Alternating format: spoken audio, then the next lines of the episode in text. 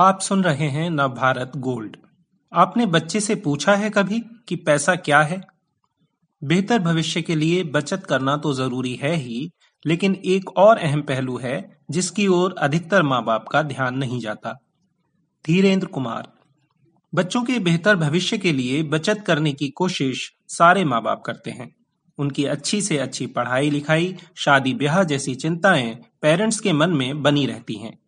बीस तीस साल पहले तक पढ़ाई के खर्च की ज़्यादा चिंता नहीं होती थी। सरकारी पैसे से चलने वाले अच्छे स्कूल जो थे, जो ज़्यादा फ़ीस नहीं लेते थे। लेकिन आजकल माँ बाप को पता है कि बच्चों की अच्छी पढ़ाई में बहुत पैसा लगता है। लिहाजा वे इसके लिए पैसे बचाने की हर चंद कोशिश करते हैं। लेकिन पर्सनल फाइनेंस का यही एक मामला नहीं है जो बच्चों से जुड़ा है। अधिकतर माँ बाप इस दूसरे पहलू के बारे में या तो ध्यान नहीं देते या उन्हें इसकी जानकारी ही नहीं होती। मसला ये है कि पेरेंट्स तो रुपए पैसे का जैसे तैसे हिसाब रख रहे हैं, लेकिन बच्चा बड़े होकर पैसे संभालने लायक हो सकेगा या नहीं? पर्सनल फाइनेंस की कितनी समझ उसमें पैदा होगी? जहाँ तक बच्चों के बेहतर भविष्य के लिए बचत की बात है तो इसमें अपने आप में सबसे बड़ी समस्या तो वे फाइनेंशियल प्रोडक्ट्स हैं जो बच्चों के नाम पर ही बेचे जाते हैं। इन्हें बच्चों से जोड़कर इस तरह पेश किया जाता है कि ज़्यादातर लोग मान बैठते हैं कि वाकई ये इसी खास मकसद के लिए बनाए गए हैं। इंश्योरेंस और म्यूचुअल फंड से जुड़े प्रोडक्ट्स के नाम में चाइल्ड या चिल्ड्रन जोड़ दिया जाता है। इसकी वजह से लोग समझते हैं कि इनसे उनके बच्चों को ऐसा फ़ायदा होगा जो दूसरे प्रोडक्ट्स नहीं दे सकेंगे। लोग टैक्स प्लान या पेंशन प्रोडक्ट की तरह अच्छे से अच्छे चाइल्ड प्लान के बारे में सोचने लगते हैं। दरअसल चाइल्ड प्लान नाम रखना तो मार्केटिंग ट्रिक है। अफसोस की बात यह है कि सेबी ने जब फंड की श्रेणियाँ तय की तो उसने भी इससे जुड़ी गलत फहमी दूर करने की कोशिश नहीं की। ऐसे प्रोडक्ट्स में कोई खास चीज़ नहीं होती। इन्हें ये कहकर बेचा जाता है कि इनमें निवेश कीजिए ताकि आपके बच्चे की कॉलेज फ़ीस का इंतज़ाम हो सके। लेकिन जो रिटर्न इनसे मिलता है, वो सामान्य ही होता है। जहाँ तक टैक्स का मसला है तो खास तौर से बच्चे के भविष्य के किसी पहलू की फाइनेंसिंग से जुड़े किसी भी प्रोडक्ट पर कोई विशेष छूट नहीं है। अधिकतर लोगों का मानना है कि ऐसी छूट होनी चाहिए।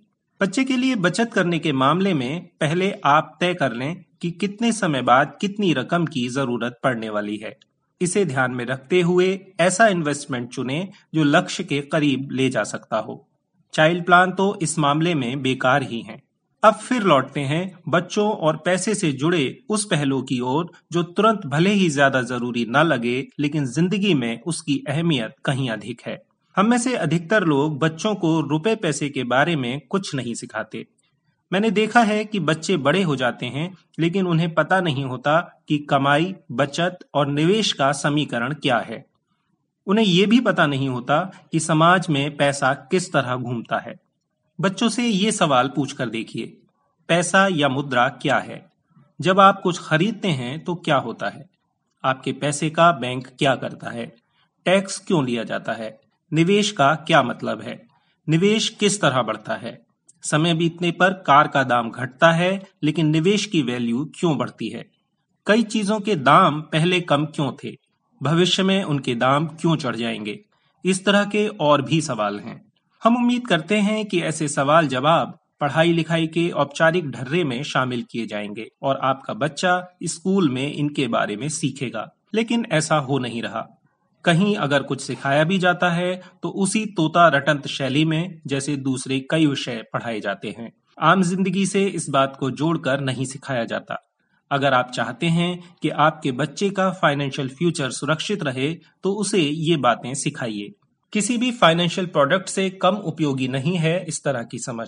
और अगर आपने बच्चे को ये बातें अच्छी तरह समझा दी तो एक बड़ा फ़ायदा ये होगा कि हमारे आपके इस दुनिया में नहीं रहने पर भी ये समझ पीढ़ी दर पीढ़ी आगे बढ़ती जाएगी। इस तरह के और दिलचस्प पॉडकास्ट सुनने के लिए विश्व की सर्वश्रेष्ठ Hindi infotainment service Nav Bharat Gold पर लॉगिन कीजिए। गोल्ड के पॉडकास्ट का खजाना मिलेगा नव भारत गोल्ड डॉट कॉम पर।